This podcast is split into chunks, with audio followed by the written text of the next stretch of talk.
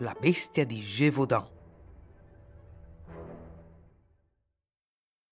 I sette bambini escono vivi e vittoriosi dal loro incontro con la bestia feroce che ha terrorizzato la regione per mesi. Il loro coraggio li rende degli eroi. Ma la bestia corre ancora e la rabbia rimonta a Gévaudan. La storia si diffonde in tutto il paese e la gente comincia a parlarne. La stampa nazionale si impossessa della vicenda che affascina il regno si parla della bestia fino alla Gran Bretagna. Cominciò a correr voce che il re di Francia mandò ventimila soldati a Gévaudan per uccidere un gatto, ma che il gatto li mangiò tutti. Luigi XV è infastidito da questa storia. Gli scherzi devono finire. Decide di mandare il suo luogotenente di caccia, François Antoine de Beauterne, il portatore di archibugi di Sua Maestà, il miglior cacciatore del regno, si dice. Dopo tre mesi di caccia intensiva, il 20 settembre 1765, François Antoine abbatte un grosso lupo. Anche se fu sparato sull'altra riva dell'Allier dove non fu registrata nessuna vittima, questo lupo fu considerato la bestia. Fu impagliato esposto al castello di Besque e portato a Versailles. Il re Luigi XV considerò che aveva finalmente liberato il suo regno da questo parassita e decise di non occuparsene più. La bestia è dunque ufficialmente morta. Inoltre per due mesi non si parla più della bestia a Gévaudan. Nessun archivio ne parla. Si può pensare che siccome il re ritiene che la bestia sia morta, per rassicurare le popolazioni non sia necessario parlarne più. Ma non possiamo ignorare il fatto che gli attacchi continuano a lungo e che la carneficina non ha tregua. Nel 1766 19 persone sono state uccise e altre 13 ferite e a metà del giugno del 1767 altre 22 furono uccise. Tutta la regione era in lutto per i suoi figli. Il 16 maggio 1767 fu la piccola Marie Danty a morire sotto le zanne del demone insaziabile. Jean Chastel, un tipo piuttosto burbero, giurò di vendicarla Alcuni dicono che fece benedire le sue pallottole e in effetti il 19 giugno 1767, durante una caccia, uccide un lupo. Si usa dire che questa sia stata davvero la bestia, perché non le saranno più attribuiti crimini.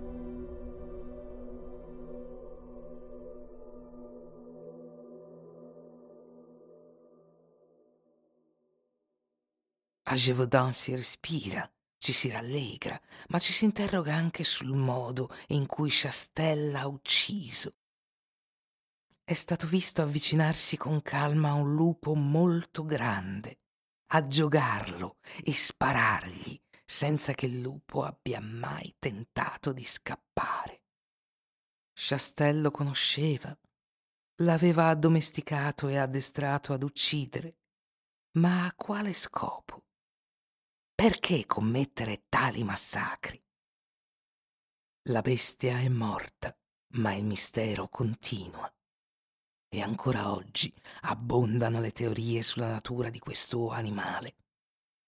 Ogni mente razionale attribuisce questi crimini ad un lupo.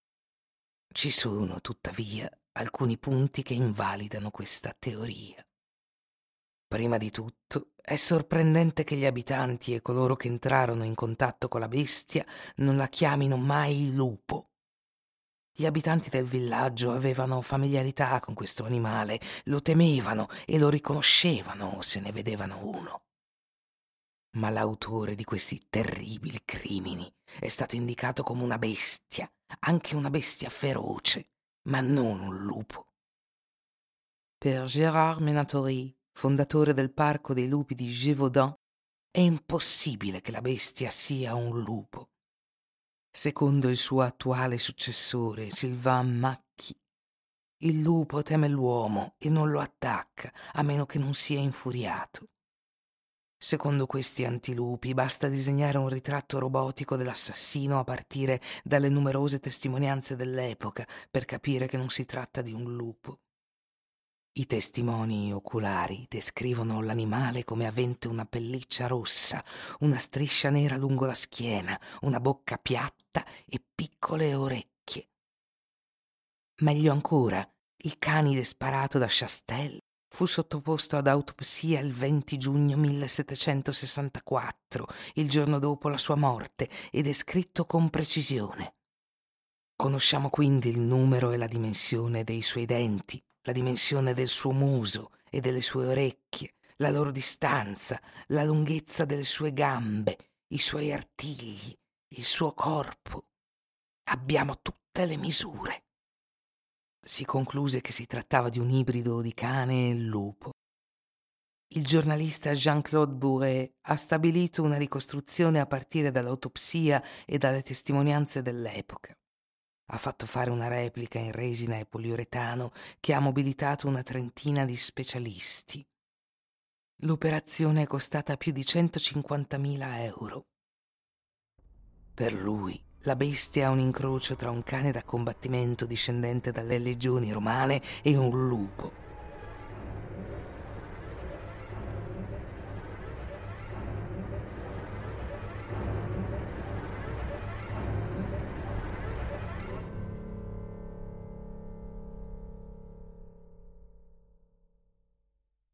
Fenomeno dell'ibridazione tra lupi e cani esiste effettivamente, anche se è molto limitato sul territorio nazionale. In Lonzère oggi questa ricostruzione è molto popolare, ma non convince tutti.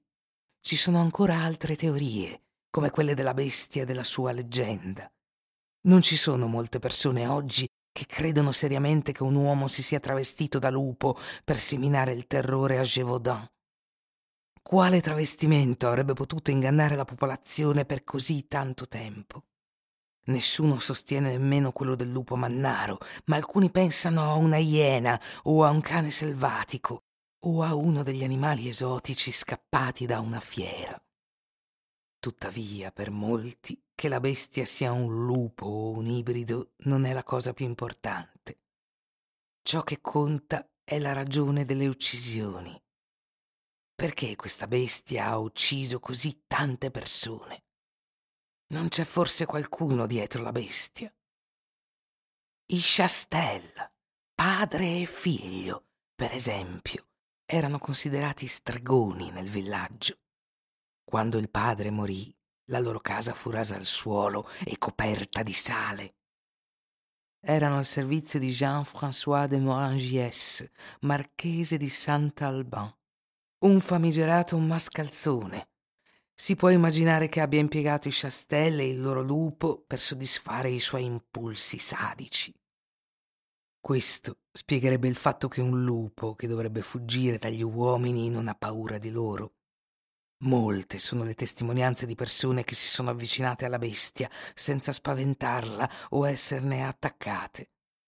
Ad alcuni è sembrata docile come una mucca.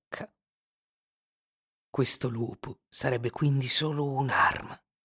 Ci sarebbe un braccio che la impugna, un braccio chiamato Chastel, che avrebbe potuto approfittare delle vittime. Sarebbe allora facile capire perché le camicie di alcune delle ragazze morte erano sbottonate o perché altre avevano la testa tagliata.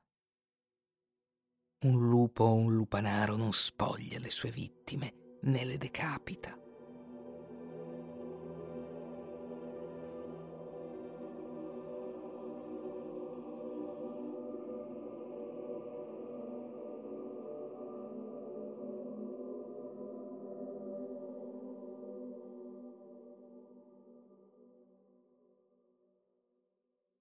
E molto più che un nome, ci sono diversi nomi di battesimo per il padrone della bestia.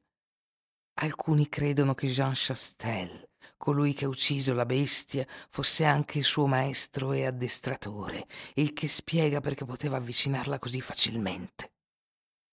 Ma perché uccidere questa bestia addestrata ad uccidere? Per porre fine agli spregevoli crimini di suo figlio Antoine, un sadico dagli impulsi incontrollabili. Fu il corpo orribilmente mutilato della piccola Marie Danty che finalmente fece reagire Jean Chastel.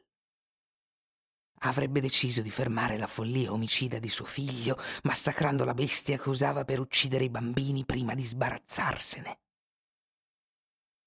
Altri pensano che sia stato Antoine, l'addestratore. Antoine Chastel, sadico e sempliciotto avrebbe soddisfatto la volontà del marchese di Morangies. Quest'ultimo, volendo ridicolizzare il re Luigi XV, che odiava, avrebbe voluto metterlo in difficoltà su un campo che gli era caro, la caccia.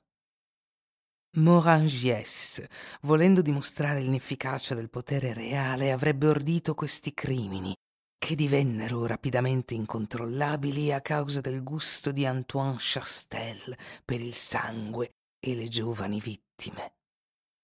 Morangies non avrebbe esitato a terrorizzare il Gévaudan per diversi anni e a sacrificare i suoi abitanti sull'altare della sua vendetta. Più di 250 anni dopo i fatti, la bestia di Gévaudan divide la comunità degli interessati. I sostenitori del lupo chiamano gli altri menzogneri, i partigiani di Moangies chiamano dilettanti, ignoranti, tutti quelli che non la pensano come loro, e tutti pretendono di detenere l'unica verità possibile. Questi litigi, a volte virulenti, sono il segno di un interesse immutato per questa strana e sordida storia. La bestialità di questi crimini ci sfida e talvolta ci affascina. Se, come affermava il vescovo di Mende, la bestia era di origine diabolica, è probabile che questo diavolo sia di natura umana. Perché nessun lupo è così crudele, nessun lupo è naturalmente sadico. Ma come un uomo possa diventare così bestiale è senza dubbio il mistero più profondo di questa storia.